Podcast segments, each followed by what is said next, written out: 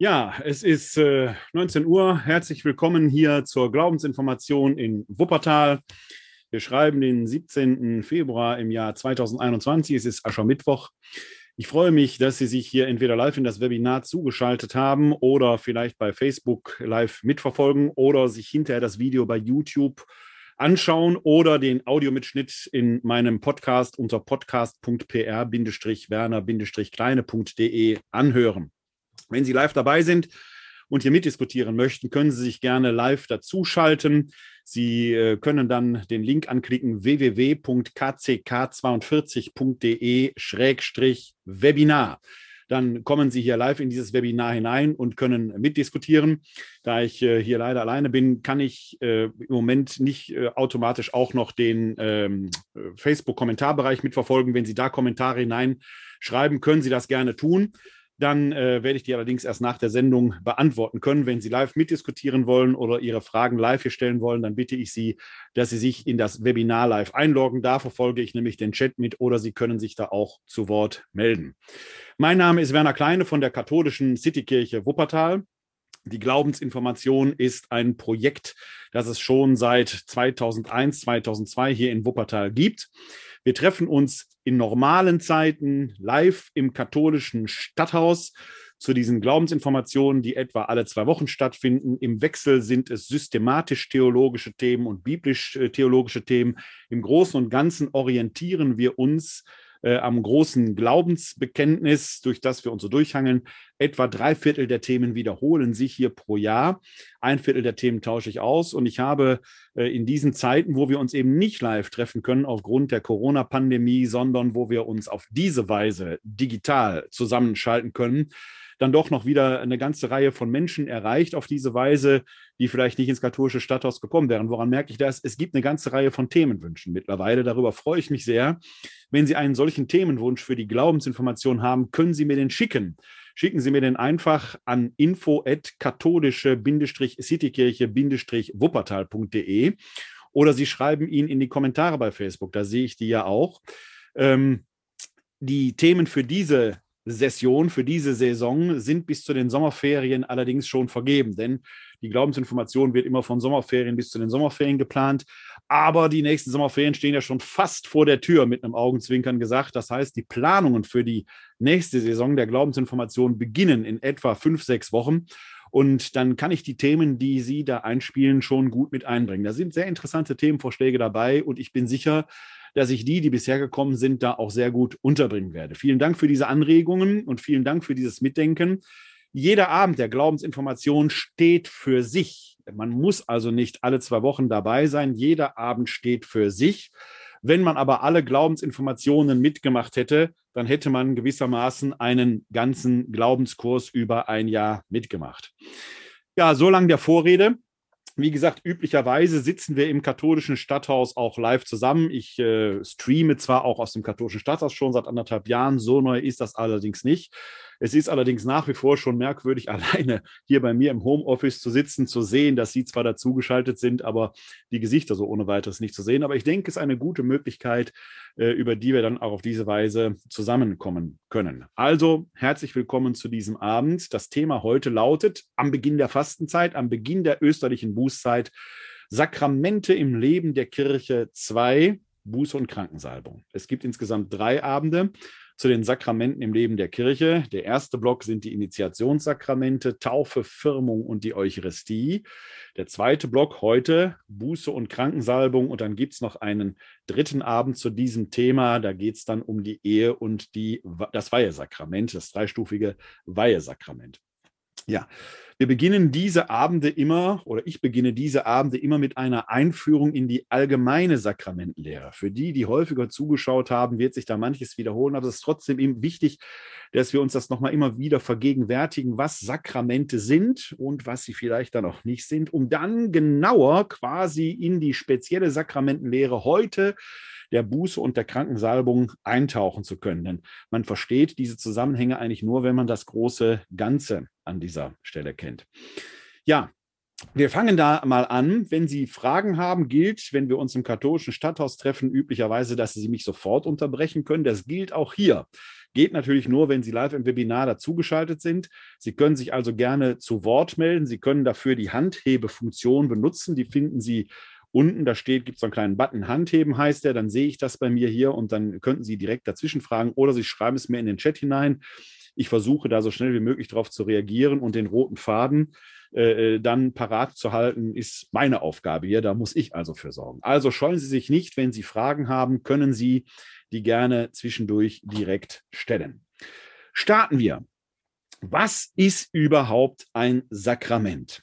Das Wort Sakrament, das wir im Deutschen benutzen, ist ja streng genommen ein Lehnwort aus dem Lateinischen. Sacramentum heißt das heilige Zeichen.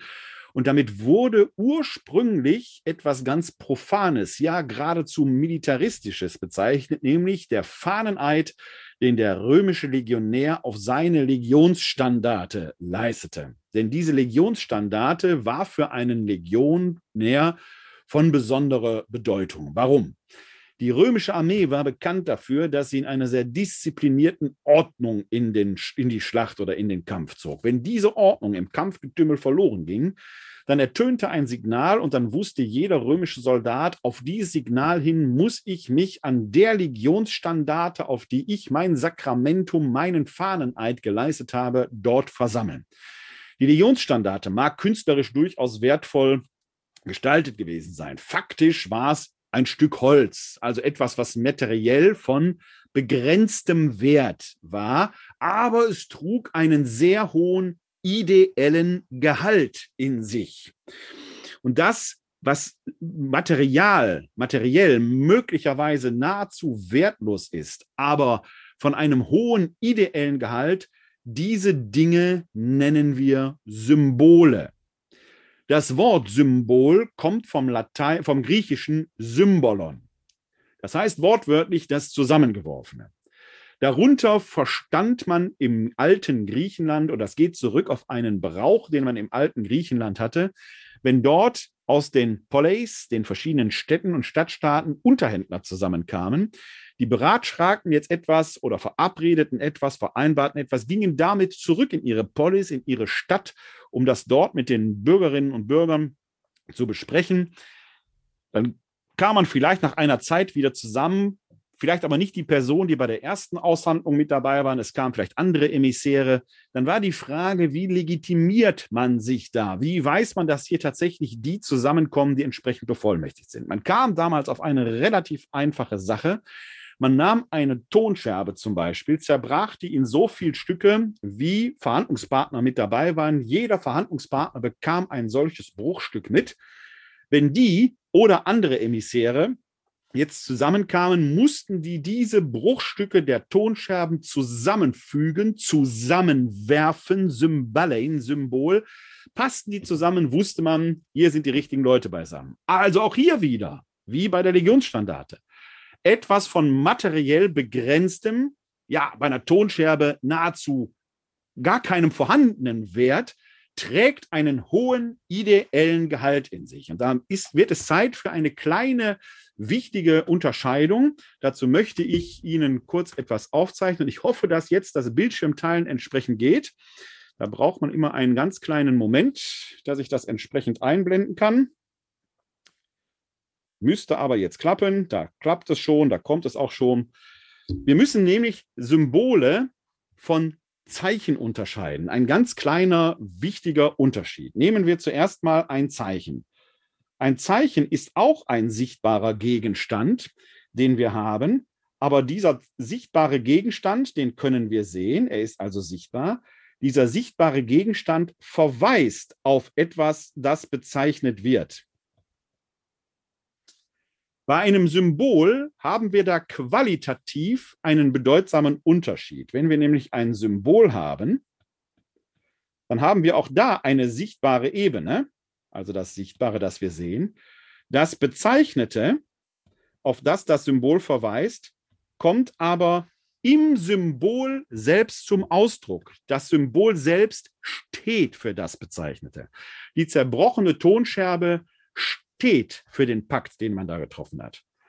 Gerade in diesen Tagen, Kölscher Karneval ist ausgefallen, aber Köln ist dafür ein hervorragendes Beispiel, Wenn der Kölner das hier sieht, wenn er in der Ferne verweilt und er sieht im Fernsehen oder sonst wo ein Schild auf gelbem Grund, dann sieht er, das ist ein Straßenverkehrszeichen, das steht für die Stadt Köln. Hier beginnt die Stadt Köln. Solche Straßenverkehrszeichen, schwarze Schrift auf gelbem Grund, hier beginnt die geschlossene Ortschaft Köln, gibt es massenhaft. Haben Leute vielleicht sogar im Zimmer hängen, auf dem Auto kleben, wie auch immer, löst noch keine besonderen Glücksgefühle aus. Vielleicht bestenfalls eine schöne Erinnerung. Sieht der gebürtige Kölner aber das hier, selbst auf einem Foto. Sie merken, meine äh, künstlerischen Fähigkeiten sind begrenzt, aber sie, ich vermute, Sie können erkennen, was ich hier annäherungsweise zeichnen will, nämlich den Kölner Dom. Er ist mir nicht ganz so geglückt, vielleicht muss ich unten drunter dran schreiben, damit man weiß, was es ist, der Kölner Dom. Sieht ein Kölner bloß ein Bild von diesem Kölner Dom, geht ihm das Herz auf. Sieht er ihn noch in drei D richtig vor Ort, dann wird er kaum zu halten sein, denn für den normalen Kölner ist dieser Dom ein Symbol für seine Heimat. Und da können Sie sehr schön den Unterschied sehen.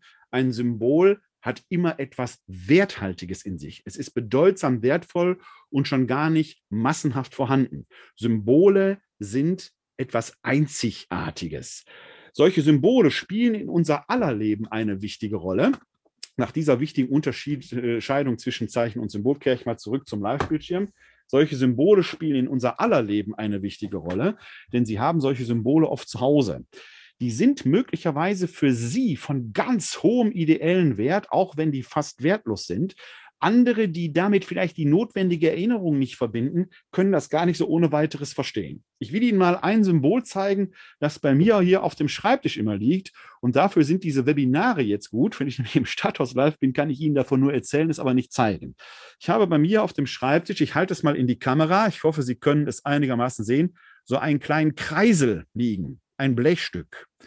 Ein Pfennigsartikel hat man früher gesagt. Für mich ist der einzigartig. Warum? Weil dieser Kreisel hier ein Spiel ist, das mein Großvater mütterlicherseits, der neunzehnhundertfünfundsiebzig schon verstorben ist, also vor sechsundvierzig Jahren schon, das hat er mit mir als Kind gespielt. Das ist so ein Nimm-Gib-Spiel. Und dieser Kreisel ist nach dem Tod meines Großvaters, dem ich im Übrigen fast wie aus dem Gesicht geschnitten aussehe und den ich sehr verehrt habe, der ist irgendwie in meinen Besitz gelangt, quasi das Erbe meines Großvaters. Der ist mir so heilig, weil dieser Kreisel für meinen Großvater steht, dass der sämtliche Umzüge in meinem Leben in der Hosentasche, im Portemonnaie mitgemacht hat, damit er nicht verloren geht. Denn der ist für mich unersetzbar. Ich könnte mir einen neuen Kreisel kaufen, aber es ist nicht der Kreisel. Dieser Kreisel hier steht für meinen Großvater. Der ist einzigartig. Er ist ein Symbol. Wird aber nur jemand verstehen, der mich gut kennt und der eingeweiht ist, der gewissermaßen initiiert ist. Und da merken Sie schon, Symbole erschließen sich zwar in einer gewissen Weise von selbst, aber man muss schon auch den Schlüssel besitzen, um solche Symbole verstehen zu können. Denn Symbole bestehen nicht nur aus Gegenständen, sondern Symbole können auch symbolische Handlungen sein. All das, wo eine sichtbare Wirklichkeit etwas nicht Sichtbares in sich selbst zum Ausdruck bringt, es repräsentiert, also nicht bloß verweist, darin, dann sprechen wir von einem Symbol. Und jetzt merken Sie schon, das Thema lautet ja Sakramente im Leben der Kirche. Sakramente haben natürlich ganz viel mit Symbolen zu tun, wie überhaupt die gesamte Rede von Gott symbolisch erfolgt. Wenn wir in unserer Alltagssprache sagen, das ist symbolisch gemeint, meinen wir oft, das wäre ja nicht so ganz echt gemeint. So nach dem Motto, ist Deute offen, habe ich nicht so gemeint, nur symbolisch gemeint.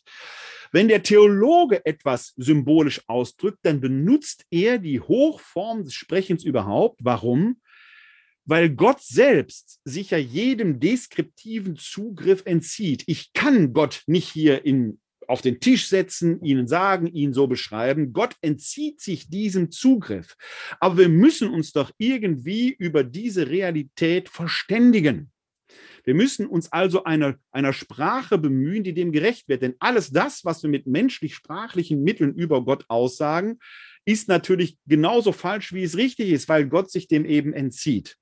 Der Schlüssel dazu liegt in der sogenannten symbolischen Redeweise. Wir benutzen Vergleiche, Metaphern, Gleichnisse, also Dinge, die für sichtbare Realitäten stehen, wissend, dass diese sichtbare Realität natürlich nicht identisch mit Gott ist, aber Gott sich darin zum Ausdruck bringt. Ein Meister dieser symbolischen Redeweise war übrigens Jesus von Nazareth, der ja in Gleichnissen von Gott spricht. Wenn er davon spricht, mit dem Himmelreich ist es wie. Und dann kommt eine Gleichnisrede. Er benutzt sichtbare Sprache, Sprache über sichtbare Dinge, aber dieses Wörtchen wie stellt schon die Vergleichsebene her. Dann weiß jeder, ja, das Himmelreich ist jetzt nicht so und so, aber in den Dingen kommt zum Ausdruck, wie das Himmelreich ist. Gott ist eben kein Hirte, der mit Schafen über die Felder zieht. Er ist und bleibt Gott, aber er ist wie ein Hirte, der das Verlorene sucht. Das ist symbolische Sprache, Hochform des Sprechens. Also können nicht nur Dinge zu Symbolen mutieren, und sie alle haben zu Hause genau solche Dinge, die für sie hohe ideelle Bedeutung haben, vielleicht sogar für sie heilig sind. Sprache kann auch symbolisch sein, und natürlich können wir symbolische Handlungen haben, wo etwas passiert, etwas erfahren wird, etwas Sichtbares geschieht, was etwas nicht Sichtbares als in Bedeutung in sich trägt. Und damit sind wir bei dem Thema Sakramente. Denn Sakramente sind symbolische Handlungen, bei denen eine Erfahrungswirklichkeit etwas zum Ausdruck bringt, was wir mit Worten eigentlich gar nicht beschreiben können. Schauen wir mal auf das, was Sakramente generell sind. Da teile ich wieder meinen Bildschirm. Das dauert jetzt wieder einen kleinen Moment, bis mein iPad sich hier gekoppelt hat. Brauchen wir einen ganz kleinen Moment. Ich muss das wieder, diese Bildschirmsynchronisierung einschalten. Da ist sie. So. Die sichtbare Wirklichkeit, in der Gott sich unmittelbar persönlich und unüberbietbar zum Ausdruck gebracht hat, ist Jesus Christus selbst, wahrer Mensch und wahrer Gott. Das Wort wird Fleisch, im Menschen Jesus ist Gott ganz und gar da und zeigt sich uns Menschen. Deshalb bezeichnen wir Jesus Christus auch als Ursymbol oder auch das Ursakrament. Jetzt hat dieser Jesus von Nazareth stark dreißig Jahre hier auf der Erde gelebt.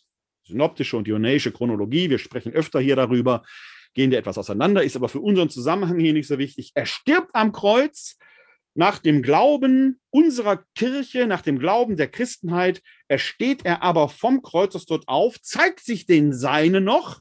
Auch da divergieren die Überlieferungen, sagen wir mal, bis zu vierzig Tagen. Lukas, Apostelgeschichte, nach vierzig Tagen fährt er in den Himmel auf, ist also nicht mehr greifbar, übergibt aber vor seiner Himmelfahrt, vor seinem endgültigen Aufstieg in die Sphäre Gottes zurück, die Vollmacht seinen Aposteln. Was ihr binden werdet, wird gebunden sein, was ihr lösen werdet, wird gelöst sein. Dahinter verbirgt sich nicht nur die Eheschließung, dahinter verbirgt sich auch schlicht und ergreifend der Fakt, dass dieser Jesus von Nazareth nicht auf alles schon eine Antwort gegeben hat. Es werden Fragen und Probleme in der Menschheitsgeschichte auftauchen, zu denen Jesus persönlich nichts gesagt hat. Ein Vorgang, den wir übrigens schon bei Paulus finden. Manchmal antwortet er in seinen Paulusbriefen nach einem Wort des Herrn, dann zitiert er Jesus, und zu mancher Frage muss er sagen, hierzu habe ich kein Wort des Herrn. Und dann muss er theologisch quasi etwas erschließen. Und das tut er in der Vollmacht des Auferstandenen. Der Auferstandene übergibt, seine Voll, übergibt die Vollmachten seinen Aposteln, die gewissermaßen sein Werk weiterführen.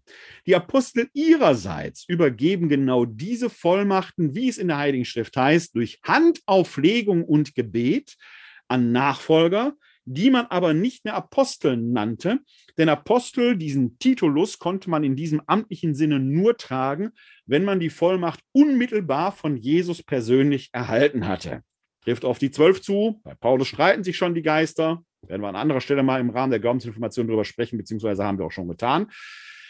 Die Nachfolger der Apostel, die die Vollmacht, die apostolischen Vollmachten übernommen hatte, nannte man Episkopen. Der Episkopos, ein griechischer Begriff aus dem griechischen profanen Verwaltungswesen, ist ein Aufseher, epi auf, skopein sehen, ein Aufseher, so eine Art Amtsvorsteher. Aus Episkopos wird durch verschiedene sprachliche Verschiebungen folgendes Wort: Episkopos, Biskop, Bischof, Bischof. Ein Bischof ist ein Episkopos, also ein Nachfolger der Apostel durch Handauflegung und Gebet. Die Gemeinschaft der Bischöfe repräsentiert die Gemeinschaft der Apostel, und in dieser Gemeinschaft ist die apostolische Vollmacht gewissermaßen aufgehoben und sie repräsentiert die Kirche. Das heißt, jetzt können wir unsere Grafik weiter fortführen, das Werk Jesu wird in der Kirche fortgesetzt, amtlich repräsentiert durch die Gemeinschaft der Bischöfe. Deshalb bezeichnen wir die Kirche auch als Grundsymbol bzw. Grundsakrament. Die Kirche führt also das Werk Jesu fort. Alles, alles, was sie von Jesus bekommen hat, verwahrt sie quasi wie in so einer riesigen Schatzkiste auf. Da ist das Wort Gottes drin, die Gebete, die Art und Weise, wie wir Liturgie feiern und wie sich das weiterentwickelt hat. Da sind mannigfaltige Zeichenhandlungen drin, Zeichenhandlungen, wie zum Beispiel Beerdigungen oder Segnungen. Die nennen wir Sakramentalien. Wenn wir eine solche Zeichenhandlung, jetzt muss man besser sagen, symbolische Handlung, biblisch begründet im Willen Gottes verorten können, sprechen wir in der römisch-katholischen Tradition von einem Sakrament.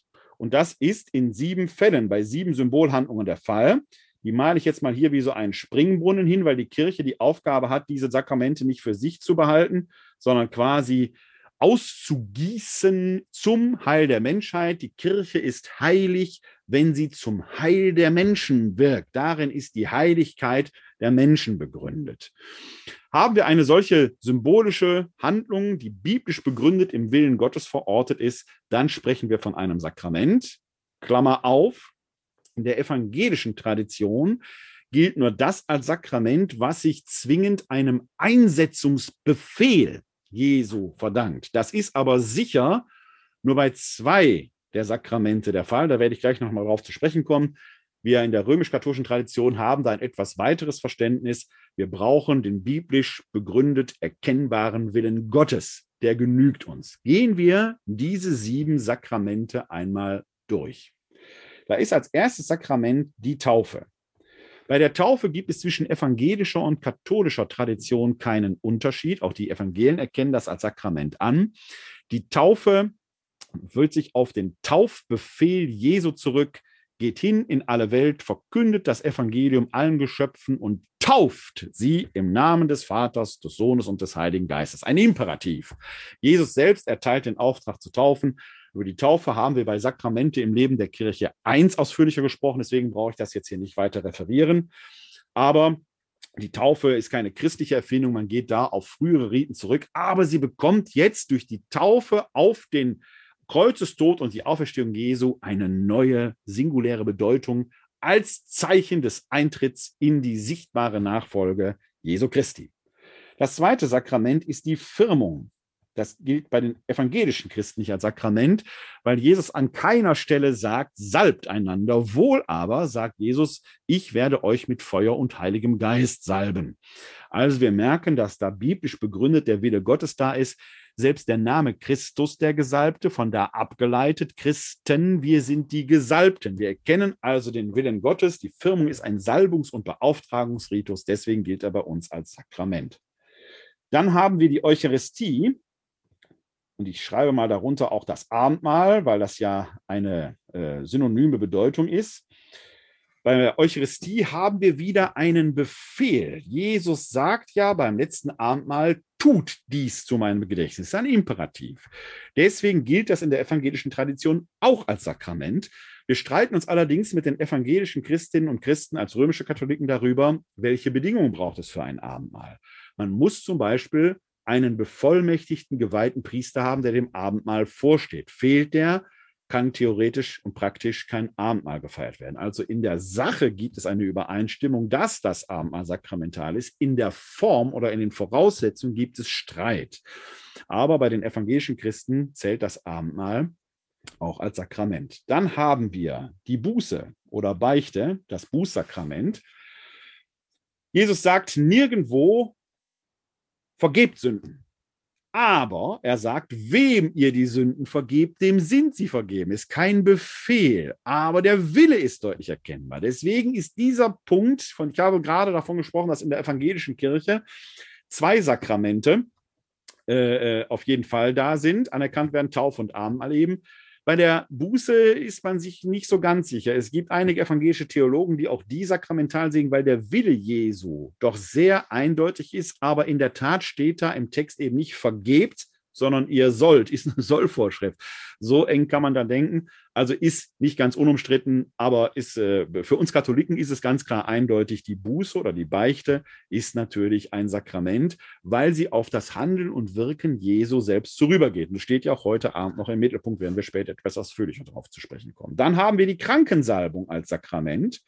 Sie führt sich zurück auf die Äh, Zuwendung Jesu zu den Kranken, aber wir haben auch im Philipperbrief, im fünften Kapitel, den Hinweis, wenn einer von euch krank ist, dann soll er die Ältesten rufen, sie sollen unter Gebeten und Salbungen um das Heil und zum Trost des Erkrankten bitten. Auch darüber werden wir gleich noch etwas ausführlicher sprechen. Wir haben also hier sogar einen Bibeltext, in dem quasi die Krankensalbung als erstes beschrieben wird. Zweifelsohne aber kein Befehl Jesu, aber doch den biblisch begründet, biblisch begründet und erkennbar den Willen Gottes für dieses Sakrament in der römisch-katholischen Tradition. Dann ist die Ehe ein Sakrament bei uns. Die geht sogar zurück auf die Schöpfungsgeschichte, war übrigens in der Kirchengeschichte lange Zeit umstritten. Sakramental definitiv gilt sie erst seit dem Tridentinischen Konzil. Im Mittelalter war man sich da nicht so ganz sicher.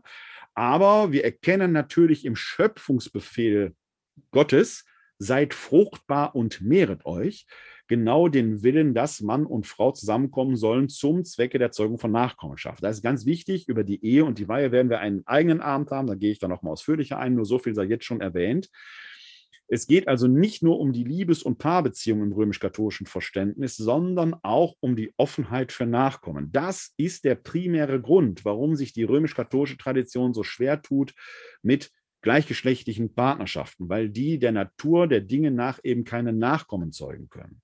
Jetzt könnte man einwenden, ja, aber was ist denn dann mit heterosexuellen Paaren, die möglicherweise unfruchtbar sind? Wissen Sie was? Auch die dürfen streng genommen nicht heiraten, beziehungsweise da, wo äh, die Zeugung ausgeschlossen ist, können sogar Kirchenrechtsverfahren geführt werden. Werden wir aber, wenn es um die Ehe geht, mal genauer äh, ausgehen. Mir ist dieser Hinweis nur an dieser Stelle ebenso wichtig, weil er deutlich macht, äh, dass da mehr im Raum steht als jetzt nur die Ablehnung, sondern da steht eine Idee hinter. Ob die heute noch verstehbar ist, ist alles eine Frage, kann man alles diskutieren. Aber es geht eben zurück auf den Schöpfungsbefehl Gottes, seid fruchtbar und mehret euch. Und das spielt im römisch-katholischen Eheverständnis eine ganz zentrale Rolle. Dann haben wir das Weihesakrament, und zwar in drei Stufen. Wir sprachen vorhin schon darüber, und zwar an dieser Stelle hier, als wir hier über die Kirche gesprochen haben. Da haben wir schon da kurz darüber gesprochen, dass die Bischöfe, die Episkopoi, ja Nachfolger der Apostel sind. Das heißt, die Bischofsweihe verleiht die volle apostolische Vollmacht. Das ist die höchste Stufe, Stufe drei, wenn man so will. Eine Stufe darunter stehen die Priester. Die bekommen also einen Teil der Vollmacht mit. Welche das sind, gehe ich gleich nochmal drauf ein. Und noch eine Stufe darunter sind dann die Diakone. Das ist der sogenannte dreistufige Ordo. Letzte Woche fragte mich jemand, weil Bischof Vorderholzer auf diese dritte Stufe, die er innehabe, ja verwiesen habe, dann fragte mich, und wir Laien sind dann wohl nur Stufe eins? Nein, muss man da sagen, wir sind sogar Stufe null. Wir sind nämlich zwar gefirmt, aber wir haben nicht Anteil an diesem dreistufigen Ordo. Hier ist wichtig, ein Upgrade ist möglich. Man kann also erst Diakon, dann Priester, dann Bischof werden. Ist auch die übliche Karriere, wenn man das überhaupt Karriere nennen will. Ein Downgrade ist nicht möglich. Einmal Bischof ist immer Bischof, einmal Priester, einmal Diakon und so weiter ist immer Priester. Also man kann wohl direkt zum Bischof geweiht werden, aber wenn man einmal Bischof war, kann man nicht zum Diakon zurückgestuft werden. Um das mal ein Beispiel deutlich zu machen, der Bischof hat ja die volle Vollmacht, der kann quasi alle Sakramente spenden, mit einer Ausnahme, nämlich die Ehe.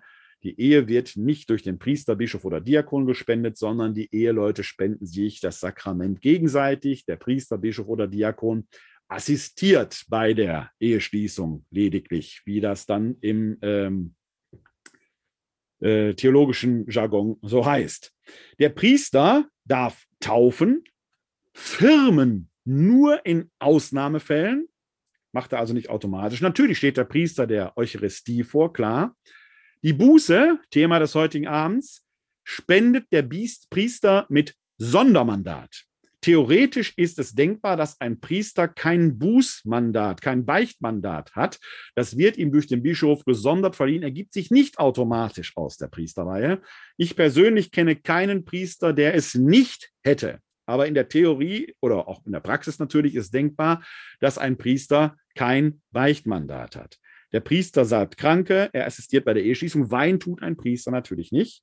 Der Diakon tauft und hilft bei der Eheschließung. Da hat man jetzt quasi mal mit Blick auf die Sakramentenspendung die unterschiedlichen Kompetenzen im Überblick. Jedes dieser sieben Sakramente besteht aus einer symbolischen Handlung, die den eigentlichen Inhalt schon in sich trägt, und einem festgelegten Deutewort. Bei einer Taufe etwa besteht die symbolische Handlung durch das Untertauchen unter Wasser. Man stirbt symbolisch mit Jesus und dann wird man aus der Taufe gehoben. Man entsteht mit, man ersteht mit Christus zu einem neuen Leben auf. Man wird neu geboren. Das Begleitwort bei der Taufe wäre: Ich taufe dich im Namen des Vaters, des Sohnes und des Heiligen Geistes. Amen. So können wir diese sieben Sakramente jetzt durchgehen. Warum ist das? Also man, auch da, wie gesagt, merken Sie schon, dass das Sakrament als Symbolhandlung, dass in der symbolischen Handlung das, was bezeichnet wird, selbst zum Ausdruck gebracht wird und dann durch das Deutewort noch einmal äh, fixiert wird. In diesem Sinne sind manche Sakramente sogar Realsymbole, etwa bei der Eucharistie. Wenn in der Heiligen Messe, im Hochgebet, Brot und Wein zu Leib und Blut Christi verwandelt werden, dann ist dieses Brot, dann ist dieser Wein Leib und Blut Christi. Das Bezeichnete wird quasi das Symbol selbst. Dann sprechen wir sogar von einem Realsymbol, wenn man so will. Also, wir merken hier, wir haben eine Festlegung auf eine Zeichenhandlung, auf eine symbolische Handlung und ein Deutewort. Und das hat einen Grund, denn man kann ja die Frage stellen, welche Voraussetzungen muss so ein Sakramentenspender überhaupt haben? Sind wir als Sakramentenempfängerinnen und Empfänger möglicherweise abhängig von äh, der Würde oder der Reinheit des Sakramentenspenders? Das ist ja gerade in diesen Zeiten, wo die halbe Welt über den Missbrauch diskutiert, von Priestern, von Klerikern begangen an Kindern oder Schutzbefohlenen, schon eine wichtige Frage. Und da gab es im Mittelalter schon einen Streit. Ist das Sakrament Werk des Sakramentenspenders, also Opus Operantis? Dann wären wir möglicherweise als Sakramentenempfänger ja von der Würde und Heiligkeit des Spenders abhängig. Oder ist es Opus Operatum, das in der rechten Weise gespendete Sakrament? Das heißt, der Sakramentenspender muss nur die richtigen Dinge tun und sagen. Er muss tun und sagen, was die Kirche tun und sagen will, damit das gilt. Und die Lehre ist eben Opus Operatum. Wir sind unabhängig von der Würde des Sakramentenspenders. Das in der rechten Weise gespendete und empfangene Sakrament gilt. Das ist zum Beispiel bei der Taufe ganz wichtig, weil es bei der Taufe auch noch eine Ausnahme gibt. In Todesgefahr kann jeder Mensch taufen. Man muss noch nicht mal getauft sein. Angenommen, ich und, sagen wir mal, ein Muslim würden durch die Sahara wandern, wir hätten in unserem Wasserschlauch, ich wäre jetzt noch nicht getauft, natürlich bin ich getauft, aber nehmen wir mal an, ich wäre nicht getauft, wir hätten in unserem Wasserschlauch noch drei Tropfen Wasser drin, ich bin dem Verdurst nahe und ich sage meinem muslimischen Freund, ich möchte nicht vor meinen Schöpfer treten, ohne getauft zu sein, bitte nimm doch von den drei Tropfen Wasser einen, die zwei kannst du dann haben und taufe mich damit. Dann würde er mir diesen Tropfen Wasser vielleicht über die Stirn gießen, das Zeichen würde darin schon quasi erfüllt werden. Und wenn er jetzt noch als Muslim, der nicht dran glaubt, sagt, ich taufe dich im Namen des Vaters, des Sohnes und des Heiligen Geistes, dann wäre diese Taufe gültig. In Todesgefahr ist wichtig. Würde ich überleben, würde ich als Getaufter gelten. Also auch da gibt es bei der Taufe eine Ausnahme, aber hier wird sehr schön deutlich, dass das in der rechten Weise gespendete Sakrament ist. Es muss das geschehen, was die Kirche an dieser Stelle möchte. Dieses Sakrament gilt unabhängig von der Würde oder der Vorgeschichte oder wie auch immer des Sakramentenspenders. Und natürlich muss die entsprechende Vollmacht, wie gesagt, bei der Taufe gibt es eine Ausnahme, im Sakramentenspender grundgelegt sein. Er muss also über diese Vollmachten verfügen. Auf der Seite des Sakramentenempfängers ist wichtig, erstens, Freiwilligkeit. Sakramente dürfen nie unter Zwang empfangen oder gespendet werden. So etwas wie eine Zwangsehe bedeutet für uns von vornherein eine logische Unmöglichkeit. Natürlich mag das geschichtlich vorkommen und passiert, ich weiß es aus meinem eigenen seelsorglichen Erleben auch heute noch, dass manchmal auf Bräutigam oder Braut Druck ausgeübt wird. Aber diese Ehe kommt faktisch nicht zustande. Man könnte sie hinterher beklagen und damit als nichtig erklären lassen. Freiwilligkeit ist absolute Voraussetzung, was im Übrigen beim Sakrament der Beichte ja zu einer Schwierigkeit führt, wenn es im Kirchenrecht heißt, dass die Kommunionkinder vorher zur Beichte gehen sollen, als es in einer gewissen Weise doch da eine Drucksituation gibt. Was geschähe denn, wenn ein Kind nicht zur Beichte gehen möchte? Dürfte es dann nicht zur Kommunion gehen? Wie verhalten wir es da überhaupt bei der Erstbeichte? Wird da möglicherweise nicht doch Druck auf Kinder ausgeübt und so weiter? Und Sie merken, da ist eine Grauzone, die ist schwierig. Wenn doch Freiwilligkeit das oberste Gebot ist, auch die Kindertaufe ist an dieser Stelle nicht so ganz ohne. Ich war drei Wochen alt, als man mich getauft hat. Man hat mich Wenn man mich gefragt hat, werde ich nicht geantwortet haben können. Aber auch da haben die deutschen Bischöfe schon darauf reagiert. Es gibt mittlerweile den sogenannten zweistufigen Ordo. Für Eltern, die also Wert darauf legen, dass das Kind selbst die Taufe miterlebt, ja, vielleicht sogar Ja sagen soll zur Taufe, was ein Wert in sich ist, würde bei einem zweistufigen Ordo das Kind gesegnet, es würde die Katechumenensalbung empfangen und dann würde quasi die, der Ritus unterbrochen, ausgesetzt, bis das Kind selber mitmachen kann. Also auch Sie merken, die Fragen sind brandaktuell und wie wichtig dieser Aspekt der Freiwilligkeit an dieser Stelle ist. Das Zweite, was auf Seiten des Sakramentenempfängers vorhanden sein muss oder geschehen muss, ist, er muss in der rechten Weise disponiert sein. Er muss also wissen, was passiert hier. Er muss vorbereitet sein. Deshalb gibt es eben Taufkurse, Ehekurse, Erstkommunion, Firmunterricht und so weiter, damit die, die das Sakrament empfangen, in der rechten Weise vorbereitet sind.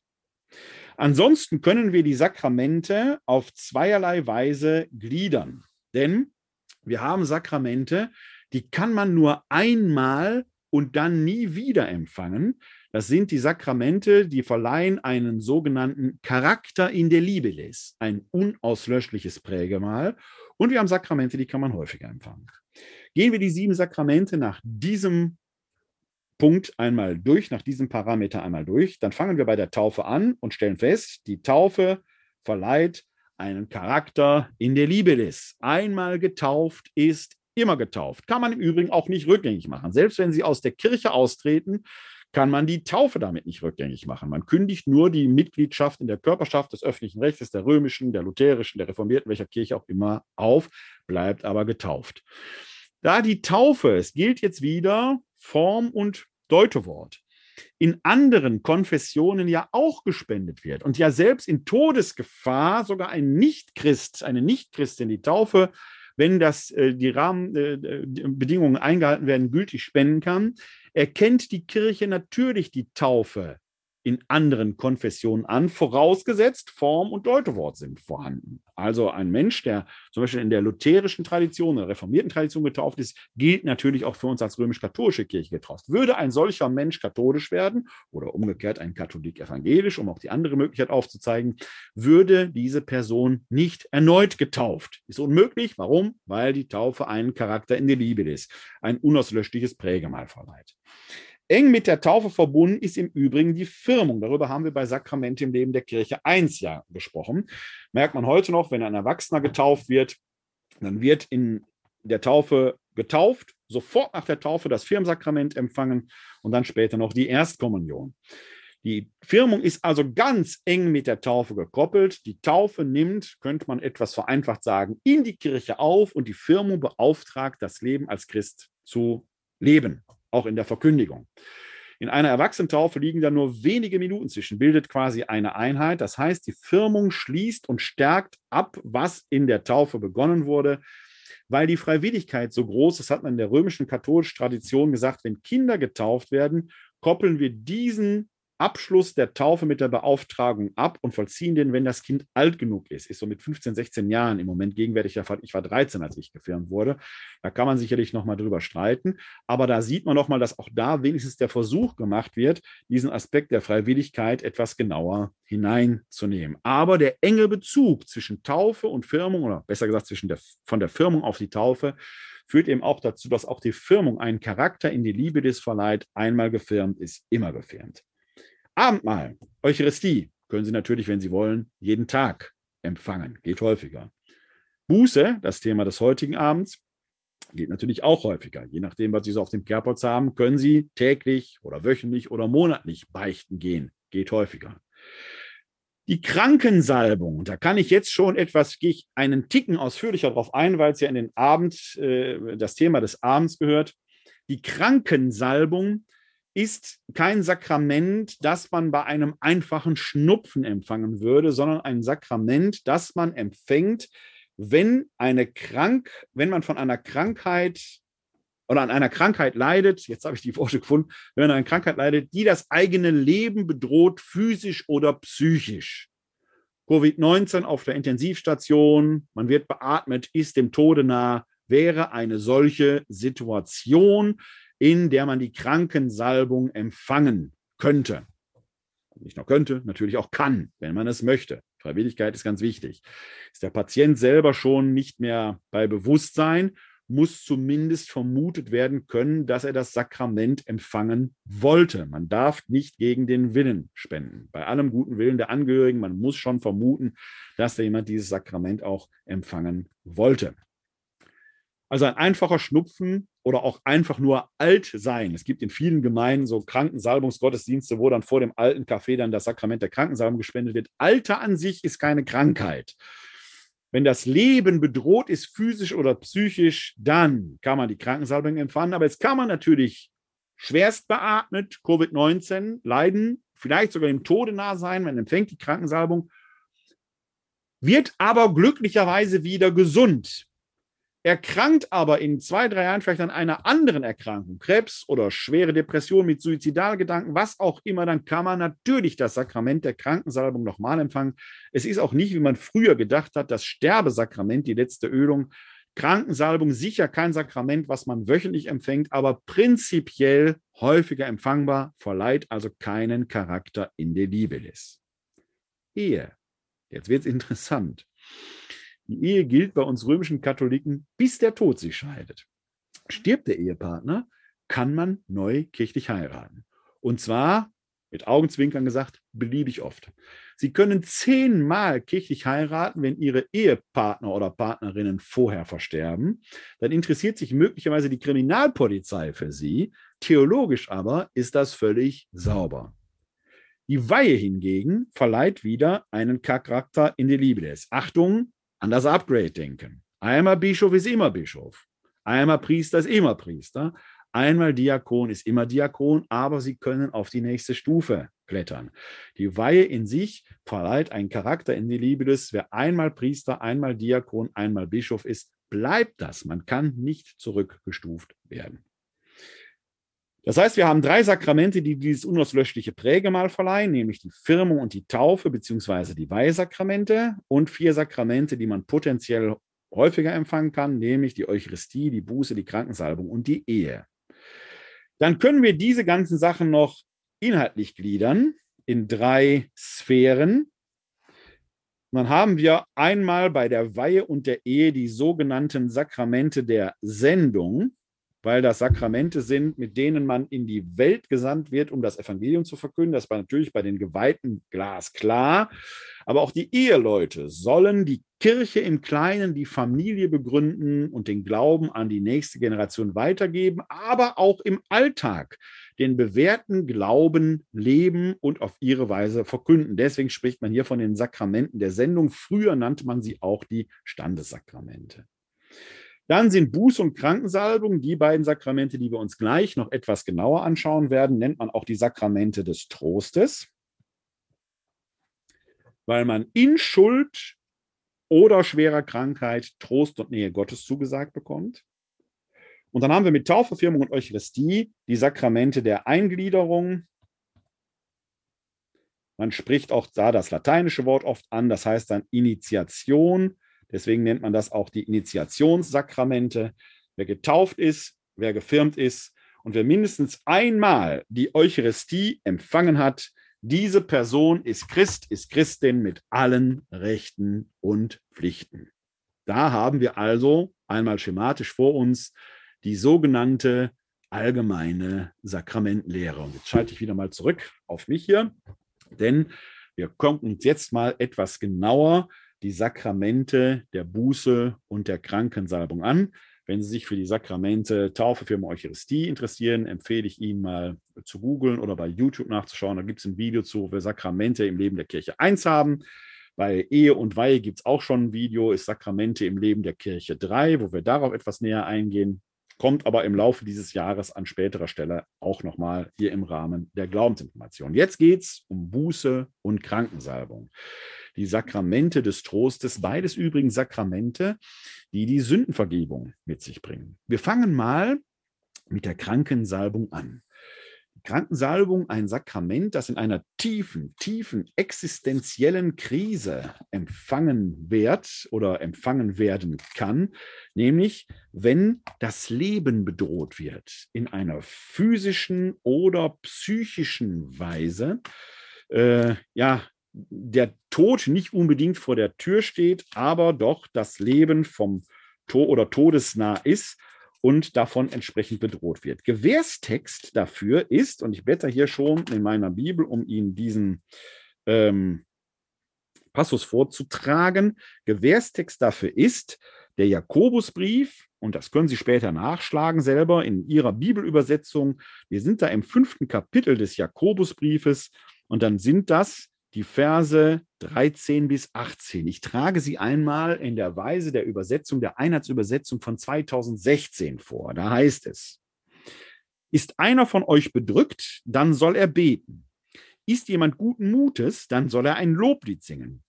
Ist einer unter euch krank, dann rufe er die Ältesten der Gemeinde zu sich. Sie sollen Gebete über ihn sprechen und ihn im Namen des Herrn mit Öl salben. Das gläubige Gebet wird den Kranken retten und der Herr wird ihn aufrichten. Und wenn er Sünden begangen hat, werden sie ihm vergeben. Darum bekennt einander eure Sünden und betet füreinander, damit ihr geheilt werdet. Viel vermag das inständige Gebet eines Gerechten. Elia war ein Mensch wie wir. Er betete inständig, es solle nicht regnen, und es regnete drei Jahre und sechs Monate nicht auf der Erde. Und wiederum betete er, da gab der Herr Regen, und die Erde brachte ihre Früchte hervor. Hier haben wir den Gewährstext par excellence für das Sakrament der Krankensalbung. Es wird hier sogar beschrieben. Und in dieser Weise wird es auch heute noch gespendet. Von allen sieben Sakramenten, die wir haben, ist das Sakrament der Krankensalbung, wie ich persönlich finde, das physischste und beeindruckendste. Zumindest die Sakrament, die Krankensalbungsspendungen, die ich miterlebt habe. Und ich meine jetzt nicht diese alten Nachmittagssachen, sondern ich durfte mehrfach schon Priester begleiten, die schwerstkranke, auch Sterbende, mit dem Sakrament der Krankensalbung versehen haben. Und man merkt dort, wie diese Grenze der Krankheit oder des nahen Todes, das ist ja etwas Merkwürdiges, dass selbst im Angesicht des Todes oft die Menschen, die einem am nächsten standen, hilflos nahe zu werden, ja, vielleicht sogar diesen kranken Menschen gar nicht mehr berühren können, möchten, wie auch immer, weil da so eine merkwürdige Schwelle ist. Und in dieser Sakramentalität, wenn der Mensch, der Erkrankte, gesegnet wird, wenn Hände und Stirn gesalbt werden, wird quasi diese, ja, physische Sperre, die da irgendwo empfunden wird, durchbrochen. Die Physis selber, dieser Mensch, wird berührt. Ein Topos, den wir sehr häufig im Neuen Testament finden, wenn Jesus Kranken begegnet. Dann steht da oft, er rührte sie an, er berührte sie, er fasste sie an und richtete sie auf. Krankheit ist ja gerade auch heute wieder etwas. Wenn heute die Corona-Erkrankten, die Covid neunzehn Erkrankten auf den Intensivstationen so abgeschirmt werden, dass sie isoliert sind, dass sie nicht berührt sind. Da merkt man, worum es da tatsächlich bei Krankheit geht. Das gibt uns eine Ahnung davon, was früher mit Krankheit verbunden war. Die Krankensalbung durchbricht diese ja, Scheu und nimmt den Kranken dadurch alleine in der Berührung schon wieder auf. Die Salbung selber natürlich etwas, was wohl tut. Bemerkenswert aber ist, dass auch schon hier im Jakobusbrief die Krankensalbung durchaus mit der Bitte um Heilung verbunden ist, aber jetzt eben nicht in einem falsch-magischen Sinn eines Automatismus, sondern es geht eben vorrangig auch um Trost. Mut soll zugesprochen werden. Wir müssen uns ja immer klar machen, dass wir Christen an einen Messias glauben, der nicht vom Kreuz gestiegen ist. Er hat die tiefsten Tiefen des Todes geschmeckt. Da war kein Jubelgesang mehr. Das heißt, auch das Leid ist ja die Botschaft, die dran steckt. Das wird nicht glorifiziert. Das, den Fehler darf man nicht machen, dass man sagen muss, hurra, hurra, ich leide wie Christus. Nein, das Leid ist etwas, was Gott kennt und was auch gotteswürdig ist. Das heißt, wenn ein Gebet nicht zur Heilung führt, kann man nicht so ohne weiteres sagen, warum hat Gott nicht geholfen? Natürlich darf man das sagen. Man darf Gott auch anklagen. Alleine, wenn wir in das Buch Hiob schauen, merken wir natürlich, dass die Klage an Gott ihre Berechtigung hat. Auch die Klagepsalmen legen davon ein beredtes Zeugnis ab. Darum geht es jetzt nicht. Aber wir dürfen nicht im Umkehrschluss den Fehler machen, dass das in der rechten Weise gesprochene Gebet wie ein Zauber wirkt. Oder hat Jesus nicht doch gesagt, bittet, dann wird euch gegeben? Doch, hat er. Aber der Nachsatz ist wichtig, denn euer Vater im Himmel weiß, was für euch gut ist. Das heißt, man bekommt etwas, ob man immer das bekommt, worum man gebeten hat. Das ist eine Frage, man bekommt vielleicht etwas anderes.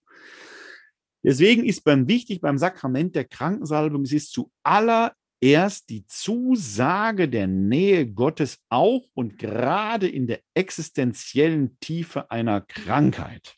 Aus der Tiefe rufen wir zu Gott, der uns in dieser Tiefe entgegenkommt. Das ist zumindest die Hoffnung. Man muss hier sehr, sehr vorsichtig sein. Wer Sterbende schon mal begleitet hat, wird das erfahren haben. Manch ein Sterbender kann sich darauf einlassen. Manch ein Sterbender fühlt sich auch in dieser Tiefe immer noch Gott verlassen. Ja, kann der Theologe jetzt in mir sagen und sagt das auch. Auch Christus hat am Kreuz geschrien, mein Gott, mein Gott, warum hast du mich verlassen? Also auch darin ist er uns noch solidarisch. Aber wir werden uns ziehen, wirklich wichtig, davor hüten müssen, in zynischer Weise einem existenziell an der Schwelle seines Lebens stehen, zu sagen, wir bist jetzt besonders Christus, na, merkst du es nicht. Ich kann diese Sachen alle hier im Vollbesitz meiner Kräfte gesund als Theologe so sagen. Ich glaube auch daran. Der Schwur, ob ich selber dazu stehen kann, wenn ich selber mal in einer solchen physischen, psychischen Krise selbst tief liege, ob ich das dann noch so bekennen kann, den Beweis muss ich erst noch erbringen. Was will ich damit sagen? Das eine ist, es verstanden zu haben, worum es geht. Das andere ist, wir können den anderen Leuten nicht einfach diese Sachen wie einen nassen Lappen um die Ohren hauen. Aber im Sakrament der Krankensalbung geht es nicht nur um wortreiche Überzeugung und Überredung. Es geht ja gerade um dieses Zeichen. Ein Zeichen der Nähe, auch der physischen Nähe. Ein Zeichen des Trostes, eine Salbung, ein Gebet um Trost und Nähe Gottes und die Hoffnung auf Heilung. Gott möge diesen Kranken nicht lassen. Ganz wichtig, auch hier im Jakobusbrief, dann aber auch der Satz in Vers fünfzehn, das gläubige Gebet wird den Kranken retten und der Herr wird ihn aufrichten. Heilung ist möglich, aber nicht zwingend Folge der Krankensalbung. Das ist eben kein magischer Zauber. Dann kommt der Nachsatz, und wenn er Sünden begangen hat, werden sie ihm vergeben. Die Krankensalbung selber hat, wenn man das so sagen will, sündenvergebende Wirkung. Wer die Krankensalbung empfangen hat, ist quasi im Zustand eines Neugetauften. Das ist schon ganz wichtig, denn die Taufe vergibt ja auch Sünden. Wer frisch getauft ist, kann nicht mehr beichten gehen. Braucht gar nicht beichten gehen, weil ihm gerade alle Sünden abgewaschen sind. Ist übrigens lustig, merkt man oft bei erstkommenden Vorbereitungen, haben wir immer wieder ja Kinder dabei, nicht getauft sind. Früher, ob es heute noch ist, das weiß ich nicht. Früher war oft so, da war die Erstbeichte, oft so in der Adventszeit, Erstkommunion um Weißen Sonntag rum, dann wurden die Kinder vor Weißen Sonntag irgendwann getauft, aber mal wenn schon zur Beichte geführt. Klassischer Fehler. Die Taufe ist eigentlich die Eingangspforte zum Sakrament. Man kann keine Sakramente empfangen, ohne getauft zu sein. Wenn da ungetauft zuerst beichtgeführt sind, möchte man den Kolleginnen und Kollegen vor Ort sagen, nochmal gedanklich eine Ehrenrunde drehen. Wenn man aber gerade frisch getauft ist, hat man noch nichts zu beichten, denn die Sünden sind ja gerade in der Taufe vergeben worden. Ähnlich bei der Krankensalbung. Die Krankensalbung vergibt die Sünden. In der Krankheit soll diese Last, wenn sie denn vom Menschen so empfunden wird, von einem genommen werden. Dieser Trost wird in der existenziellen Situation physischer oder psychischer Krankheit an der Grenze des Lebens zugesprochen. Wie aber ist das, wenn ich noch mitten im Leben stehe? In der frühen Kirche, ich erwähnte es gerade, die Taufe selber macht uns frei von der Sünde. Paulus schreibt es im Römerbrief. Wisst ihr nicht, dass ihr der Sünde gestorben seid? Wisst ihr das nicht? Wer getauft ist, hat, steht nicht mehr unter der Macht der Sünde. Dafür müsste man erstmal eine gedankliche Runde darüber nehmen, was ist überhaupt Sünde? Hamartia auf Griechisch. Sünde bedeutet, und das funktioniert im Griechischen übrigens ähnlich wie im Deutschen, deswegen bleibe ich jetzt der Einfachheit halber mal in der deutschen Sprache. Dieses deutsche Wort Sünde, da steckt ja Absonderung drin. Wer gesündigt hat, sondert sich von Gott ab. Die Sünde ist der Zustand des von Gott abgesondertseins. Die Sünde ist nicht die Tat. Ich kann durch eine Tat in diesen Zustand kommen. Aber das ist ganz wichtig. Nicht die Tat ist eigentlich die Sünde, sondern sie bewirkt einen Zustand. Jetzt sagt Paulus aber, dieser Christus ist ja wie ein Sünder am Kreuz gestorben und trotzdem von Gott gerettet worden. Er ist versöhnt worden. Also versöhnt, da steht ja Sohn drin, wieder in den Zustand des Kindes Gottes, der Kindschaft Gottes gesetzt worden. Und da die, der Kreuzestod als Ursünde galt, starben nur die Schwerstverbrecher dran. Und Gott das offenkundig gar nicht interessiert, kann der Paulus im Römerbrief sagen, wisst ihr nicht, dass ihr der Sünde gestorben seid? Was, wenn schon ein Gekreuzigter von Gott gerettet wird? Dann kann keine Sünde so schlimm sein. Natürlich trägt der Mensch weiter Verantwortung. Er kann schuldig werden. Er muss für seine Taten Rechenschaft ablegen, auch vor Gott. Aber er kann streng genommen, im biblischen Sinn, nicht mehr sündigen. Das ist ein Angebot von Gott, unendlich groß. Kann man dem Angebot trauen? Eine ja. Muss man sagen. Eigentlich ja. Aber wir Menschen trauen diesem Braten nicht wirklich über den Weg, weil wir eben Menschen sind. Stellen Sie sich mal folgende Situation vor. Sie haben ein Einfamilienhäuschen, natürlich mit einer Gartengrenze. Ob da jetzt ein Zaun steht oder nicht, tut nichts zur Sache. Aber wir sind natürlich in Deutschland, also wahrscheinlich steht da schon ein Zaun oder eine Hecke oder irgendetwas. Jetzt sieht das bürgerliche Gesetzbuch sehr genau Regeln vor, oder im Zivilrecht gibt es diese Regeln, wie sind denn Bepflanzungen zu regeln? Wie weit darf so ein Baum oder so ein Forsythienstrauch oder was auch immer von der Grundstücksgrenze entfernt stehen? Darüber kann man ja Gerichtsprozesse führen. Die werden tatsächlich geführt. Man glaubt ja gar nicht, worüber man sich alles aufregen kann. Aber, sagen wir mal, bei uns in Deutschland sind dafür die Straßen sauber. Meistens jedenfalls. Noch. Jetzt stehe ich da bei mir in der Grundstücksgrenze und sehe, der Nachbar hat seine Forsythie aber doch ein paar Zentimeter wahrscheinlich zu nah an der Grundstücksgrenze. Aber ich habe doch meine Rechte, da muss ich drauf bestehen. Indem ich mich rumwende und schon zum Hörer greife, um meinen Rechtsanwalt zu informieren, sehe ich, ah, mein Rhododendron steht auch ziemlich nah da dran. Das heißt, ich sehe den Splitter im Augen meines Nachbarn oder meiner Nachbarin, aber den Balken im eigenen nicht. Wir Menschen sind so, dass wir immer schon ja diesen Verdacht haben, was ich dem anderen Menschen nicht gönne, ich selbst mache es vielleicht auch nicht besser. Und jetzt passiert etwas, das wir sehr häufig machen. Wir vermenschlichen Gott. Wir trauen dieser Größe Gottes, dieses unverdienten Geschenkes nicht über den Weg. Wir trauen dem einfach nicht über den Weg, dass das so ist. Wir hätten gerne Sicherheit, denn nur das, wo man bezahlt hat, wo man einen Schein hat, darauf kann ich mich verlassen. Das muss ich mir doch verdient haben.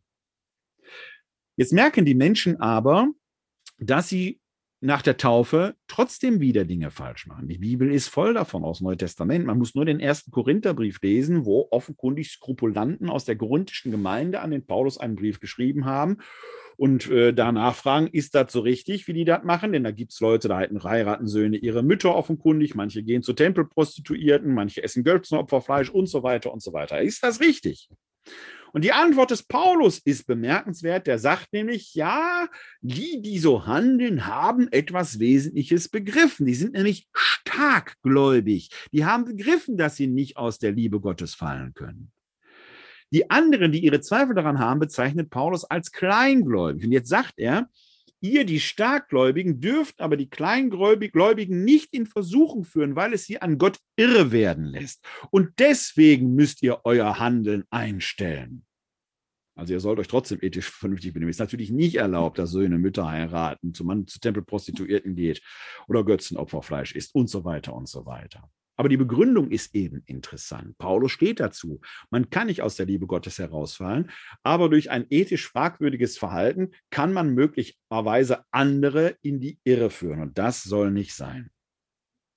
In der weiteren Entwicklung des Neuen Testaments gibt es dann den sogenannten Hebräerbrief. Und der verkündet plötzlich eine ganz andere Botschaft.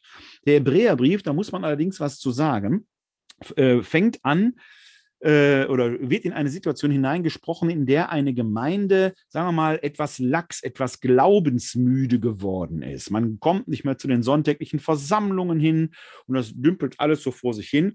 Und wenn man den Ton im Hebräerbrief hört, ist übrigens im Jakobusbrief teilweise ähnlich, dann kann man da sehr deutlich sehen, das ist ein äh, Motivationsbrief. Ja? Da wird also nicht nur theologisch sachlich deduziert, sondern die Gemeinde bekommt schon einen Tritt in den Hintern. Das ist, man kann halt so vergleichen, Deutschland liegt gegen Argentinien zwei zu null zur Halbzeit zurück. Da geht Jogi Löw auch nie in die Kabine und sagt, Jungs, ich habe schon sehr viel Schönes gesehen, macht mal weiter so. Sondern da wird es laut und da wird motiviert und da packt man an. Und das ist das, was Hebräerbrief ist. Das muss man sich so als Klang immer im Hintergrund vorstellen. Das ist kein Besinnungsschreiben, sondern ein Motivationsschreiben. Die Gemeinde soll aufgeweckt werden. Wir finden aber im Hebräerbrief, und wenn man diesen, diesen Globe, diesen kommunikativen Globe wegnimmt und macht da jetzt nur ein theologisches Lehrschreiben, dann wird es gefährlich. Denn wir finden in diesem Hebräerbrief einen Satz, da steht drin, Christus ist einmal für dich am Kreuz gestorben und auferstanden. Und einmal in der Taufe, wenn du auf seinen Kreuzestod und seine Auferstehung getauft wirst, bekommst du diese Sünden vergeben. Sündigst du danach wieder, bist du auf ewig verloren, denn er stirbt kein zweites Mal für dich. Das ist, wenn man diesen Satz seiner kommunikativen, seines kommunikativen Kontextes beraubt, ein furchtbarer Satz, weil man dann noch sagen kann, sind wir alle verloren. Denn welcher Mensch kann für sich in Anspruch nehmen, immer und ewig alles richtig gemacht zu haben und alles richtig zu machen? Geht nicht. In der frühen Kirche hat das deshalb dazu geführt, weil dieser Satz so sehr prägend geworden ist, dass Menschen sich erst auf dem Sterbebett haben taufen lassen, die sogenannte Klinikertaufe. Kline ist das Bett, griechisch für das Bett, die Klinikertaufe. Also erst auf dem Sterbebett ließ man sich dann taufen, weil man dann einigermaßen sicher war, dass man da nicht mehr sündigen konnte. Das war jetzt natürlich fatal, weil wir dann zwar alles gläubige Menschen oder möglicherweise gläubige Menschen haben, die aber nicht getauft sind, als Getaufte, weil die Taufe die Eingangsforte des Sakramenten ist, aber auch nicht am Abendmahl an der Eucharistie teilnehmen durften. Ein Riesenproblem. Das ist die Stelle und die Schwelle, wo das Beichtsakrament anfängt, Gestalt anzunehmen. Dann sagte nämlich, okay, wenn ihr getauft seid und in der Taufe rein geworden seid von der Sünde und ihr fallt danach wieder in eine schuldhafte Situation, jetzt muss man dabei sagen, da geht es nicht um Gummibärchen naschen oder eine kleine Schwindelei oder so etwas. Es geht bei der Sünde immer um Absonderung, also eine Handlung, die die Gemeinschaft mit Gott oder die Gemeinschaft der christlichen Gemeinde in sich stört. Es muss ein Handeln gegen die Gemeinschaft gewesen sein. Wir finden ja schon in der Apostelgeschichte so etwas, wenn Hannah und Saphira etwa äh, die, die ähm, Güter der Gemeinde veruntreuen oder so etwas. Ja? Dann musste man vor der Gemeinde ein Bekenntnis ablegen, musste sich also ehrlich machen und wurde dann exkommuniziert, aus der Gemeinschaft der Gemeinde ausgestoßen, musste auf den Stufen vor der Gemeinde in Sack und Asche um Wiederaufnahme betteln. Man wurde quasi sogar, die Sünde wurde mit Füßen getreten. Die Leute stiegen über einen hinweg und irgendwann, irgendwann wurde man wieder rekonziliert, in die Gemeinschaft zurückgeführt. Dann war es auch gut, dann war die Buße getan. Die Buße war getan und die tätige Reue Es war also nicht nur, ich habe was falsch gemacht, ich möchte jetzt wieder dabei sein. Es musste auch sichtbar gemacht werden, die tätige Reue. Wurde man rekonziliert. Viele unserer heutigen Sakramente haben früher diese drastische Dimension gehabt. In der Taufe etwa das dreimalige komplette Untertauchen unter Wasser, bis kaum mehr Luft da war, symbolisch mitsterben. Die Firmung, man wurde über und über mit Öl übergossen. Auch in diesen beiden Sakramenten haben wir ja eine Reduzierung, dass Wasser nur noch über den Kopf gegossen wird. Ähnlich ist es bei Buß und Beichte, denn diese Praxis, stellen Sie sich die heute mal vor, ist natürlich demütigend und gerade wenn es sich um angesehene Persönlichkeiten handelt, auch ganz schwierig zu vollziehen. Das ist nicht lange durchzuhalten. Man ist also in einem weiteren Schritt hingegangen und hat dann gesagt, okay, wir können dieses Bekenntnis, es muss das Bekenntnis nach wie vor sein, das, was fehlgehandelt wurde, muss auf den Tisch, muss benannt werden. Die tätige Reue muss erkennbar sein, dass der Wille besteht, es wieder gut zu machen. Das ist bis heute wichtig. Es besteht ja bis heute dieser Irrtum, dass Katholiken alles tun können, gehen beichten, das hat Konto wieder auf Null. Nee, wenn Sie heute ein Tiefkühlhähnchen im Discounter Ihrer Wahl klauen und gehen danach in den Beichtstuhl und beichten dem Priester das, dann sagt er nicht guten Appetit. Jetzt müssen Sie tätige Reue leisten. Sie gehen also danach zur Polizei oder Sie bringen das Hähnchen zurück und nehmen die gerechte Strafe in Empfang und dann sind Ihre Sünden Ihnen auch vergeben. Also die tätige Reue muss dabei sein. Es hilft auch nichts, irgendwas, was man immer macht, zu beichten und es dann wieder zu tun. Der Wille muss erkennbar sein zur Verbesserung des eigenen Verhaltens. Ja? Also das war schon in der frühen Kirche da, dass man das dann äh, entsprechend bekannte, die tätige Reue hatte. Und dann, und jetzt kommt der ganz wichtige Schritt, der bis heute wichtig ist, bekam man eine fair objektivierte Zusage. Die war früher noch nicht mal an das Amt gebunden, konnte jeder Christ machen. Dass es dann mal irgendwann an das Priesteramt gebunden wurde mit diesem Sondermandat, beziehungsweise ans Bischofsamt, ist dann nochmal eine Steigerung der amtlich gesicherten Vollmacht. Warum ist die so wichtig? Wenn ich, bin, ich bin über dreißig Jahre verheiratet, mit meiner Frau weiter zusammenlebe, wir frühstücken gemeinsam, wir gucken gemeinsam Fernsehen, wir gehen spazieren, einkaufen, was auch immer, dann sind wir zwar einander irgendwie sicher, dass wir uns noch lieben, wenn aber an den Festtagen einer Ehe, Hochzeitstag, wie auch immer, oder auch zwischendurch nichts Explizites kommt, der Satz nicht kommt, ich liebe dich, die geschenkte Rose, was auch immer, dann schleicht sich da, da, wir Menschen sind eben so, dann schleicht sich irgendwann dieses merkwürdige Gefühl ein. Wir Menschen brauchen manchmal diese verobjektivierte Zusage. Jetzt können Sie nach paulinischer Art natürlich sagen, ich bitte Gott inständig um Vergebung für meine Verfehlungen. Dann bin ich sicher, Gott vergibt Ihnen. Der hat ihnen schon vergeben, bevor sie das Gebet sprechen. Warum? Weil sein Sohn am Kreuz gestorben und er von den Toten auferstanden ist. Aber wenn wir das nur für uns selbst so repetieren, dann habe ich, um das Beispiel meiner Frau zu sagen, dann habe ich zwar irgendwie das Gefühl, ja, wird schon stimmen, aber wenn das nie verobjektiviert wird, schleicht sich der Zweifel ein. Wir Menschen sind so. Wir brauchen eine andere Form der Gewissheit. Und diese andere Form der Gewissheit ist die Ohrenbeichte. Ursprünglich von anderen Christen auch hörbar, irgendwann an das Amt, Priester mit Sondermandat oder Bischof gebunden. Und diese Verobjektivierung hat eine eigene Qualität. Sie kommt nicht aus eigenem Gutdünken und Dafürhalten oder aus irgendeiner willkürlichen, es wird schon, hätte schon immer Jodje gegangen, es gibt darauf Brief und Siegel. Der Priester, der die Vollmacht hat, spricht Ego te absolvo.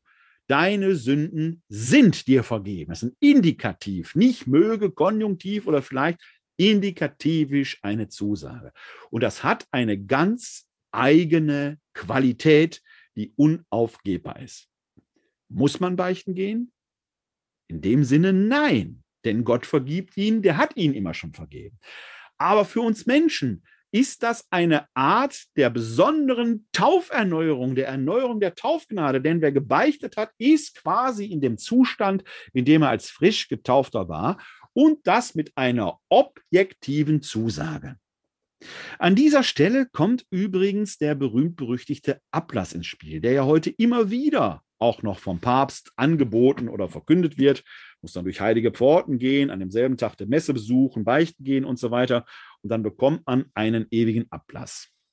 Was ist denn überhaupt ein Ablass? Im Mittelalter hat man eine Theorie entwickelt, dass die Beichte die Sünden vergibt, aber nicht unbedingt die zeitlichen Sünden Strafen erlässt. Das ist so ähnlich, wie wenn Sie, sagen wir mal, Sie haben falsch geparkt, vergessen eine Parkscheibe einzustellen. Dann sagt die Politesse, okay, ich vergebe Ihnen, aber die zehn Euro müssen Sie trotzdem bezahlen, oder fünfzehn Euro, viel auch immer das kostet. Und das hat man wieder aufs Himmelreich übertragen. Man hat gar nicht daran gedacht, dass Zeit ja in der Ewigkeit gar nicht mehr existent ist und so weiter, aber es schwebt bis heute da drin hervor. Und da hat man gesagt, okay, wenn unter bestimmten Bedingungen bekommst du einen Zettel, da steht Ablass drauf. Problem, im sechzehnten Jahrhundert gab es einen Ablasshandel, da wurden diese Zettel gegen Geld erworben. Nichts mit tätige Reue, man musste nur ein entsprechendes Sümmchen auf den Tisch legen. Dagegen wendete sich Martin Luther. Die Reformation kam unter anderem deswegen in Gang. Martin Luther hatte nichts prinzipiell gegen den Ablass. Wer die fünfundneunzig Thesen liest, sagt, er hat sich nur gegen den Ablasshandel gewertet. Also, der Ablass ist jetzt etwas, wo ich diese Sündenvergebung durch Taten, die ich tue, ich tue wieder etwas und bekomme dafür Brief und Siegel. Ich bekomme einen Ablassschein und kann jetzt die Gewissheit haben, meine Sünden sind mir nicht nur vergeben, sondern auch die zeitlichen Sündenstrafen, die es in der Ewigkeit ja eigentlich gar nicht geben kann, weil keine Zeit mehr existiert, es sind mir vergeben. Muss man einen solchen Ablass erwerben? Ich sage Ihnen ganz ehrlich, ich, Werner Kleine, habe meine Schwierigkeiten damit. Warum? Weil es in der Ewigkeit schon gar keinen Zeit und Raum gibt und weil die Liebe Gottes so groß ist, dass er viel zu kleinkariert wäre, wenn er darauf Wert legen würde. Ich glaube, man braucht das nicht. Aber ich kenne viele Menschen, die leben mit so einem Ablass plötzlich glücklicher. Warum sollte ich ihnen das wegnehmen? Warum, wenn sie danach glücklicher und freier leben können? Denn das ist das höchste Ziel der heiligen Kirche. Dazu soll die Kirche heilig sein, dass sie den Menschen das Leben in Fülle ermöglicht. Und die Menschen sind unterschiedlich. Viele Menschen brauchen diese verobjektivierten Zusage. Sie brauchen dieses Gefühl, ich habe mir hier etwas verdient. Das ist theologisch möglicherweise schräg, vielleicht sogar fragwürdig. Aber wenn es diesen Menschen hilft, dann soll man es ihm nicht nehmen. Diese Menschen haben etwas Gutes getan für sich und vielleicht für andere. Warum sollte man darüber die Nase rümpfen und sich über sie erheben? Es ist wie bei Paulus. Die Starkgläubigen brauchen es nicht, aber sie sollen die Kleingläubigen auch nicht in die Irre führen, denn es geht gar nicht um stark und klein. Der Paulus sagt immer, das Kleine macht das Starke sichtbar. Es scheint im Kleinen auf. Das hat seinen Wert. Ja, bei Buße und Krankensalbung geht es genau darum, diesen Trost zu spenden in Schuld, wenn man nicht mehr weiter weiß.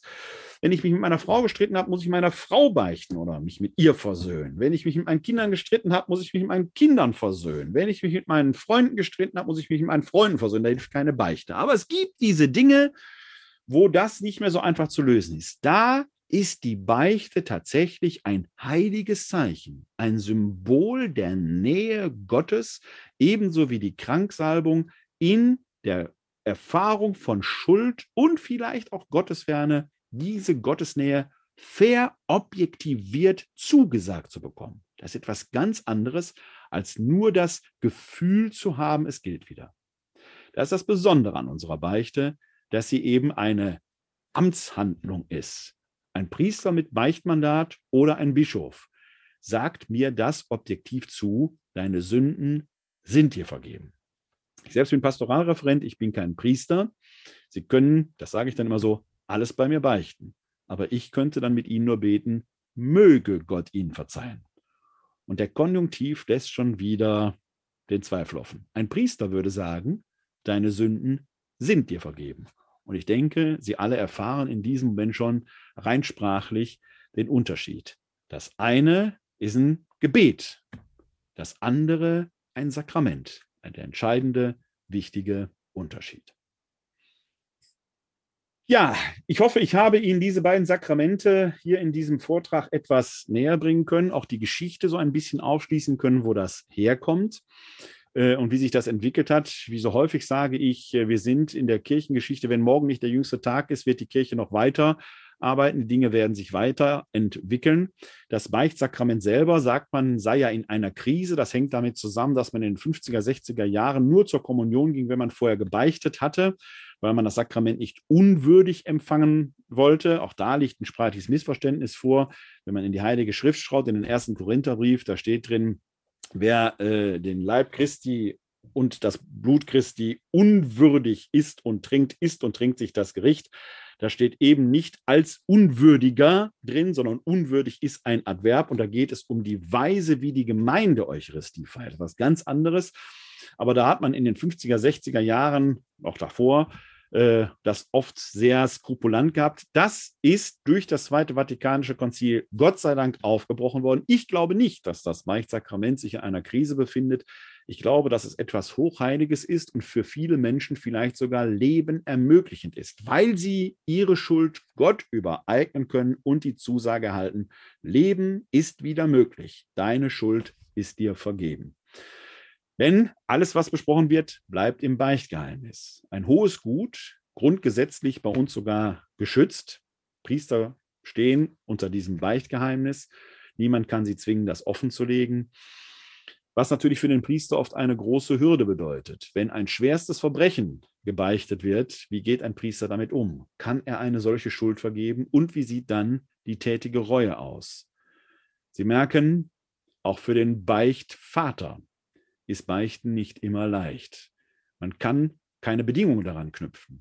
Aber man kann natürlich mit einem Schwerstverbrecher, der in die Beichte kommt, versuchen, auch danach wegen einer Heiligung, einer Wiedergutmachung zu suchen, die wenigstens darin bestünde, sich dann auch den staatlichen Behörden zu stellen und die Verantwortung dazu übernehmen. Denn Beichte ohne tätige Reue funktioniert nicht. Nicht vor zweitausend Jahren, nicht vor tausend und auch heute nicht. Ja, wenn Sie sich hier zugeschaltet haben im Webinar, vielleicht haben Sie noch die eine oder andere Frage, dann wäre die Möglichkeit, dass Sie die jetzt stellen, wenn Sie möchten. Das scheint nicht der Fall zu sein. Dann verweise ich noch auf die nächste Glaubensinformation. Die wird am dritten März stattfinden. Und dann wird es um Heilungserzählungen im Neuen Testament geben. Dann gibt es also wieder einen bibeltheologischen Abend. Also wenn Sie möchten und interessiert sind, sind Sie hier im Webinar wieder herzlich willkommen. Am dritten März um neunzehn Uhr werde ich auch wieder live nach Facebook übertragen. Dann lautet das Thema: Glaubst du noch oder vertraust du schon? Heilungserzählungen im Neuen Testament, dann werden wir in einer gewissen Weise einen Aspekt, den wir heute haben, auch wortführen, nämlich die berührende Liebe Jesu. Spielt nämlich in ganz vielen Heilungserzählungen eine ganz zentrale Rolle, dass Jesus Grenzen überschreitet und Menschen berührt. In diesem Sinne wünsche ich Ihnen am heutigen Aschermittwoch nicht nur noch einen gesegneten Restaschermittwoch, sondern eine gesegnete österliche Bußzeit. Lassen Sie sich berühren, gerade in diesen besonderen Zeiten von der Liebe und Nähe Gottes. In diesem Sinne, bleiben oder werden Sie gesund, helfen Sie anderen, gesund zu bleiben oder zu werden. Und ich beende meine Abende mit großer Freude immer mit einem herzlichen Glück auf.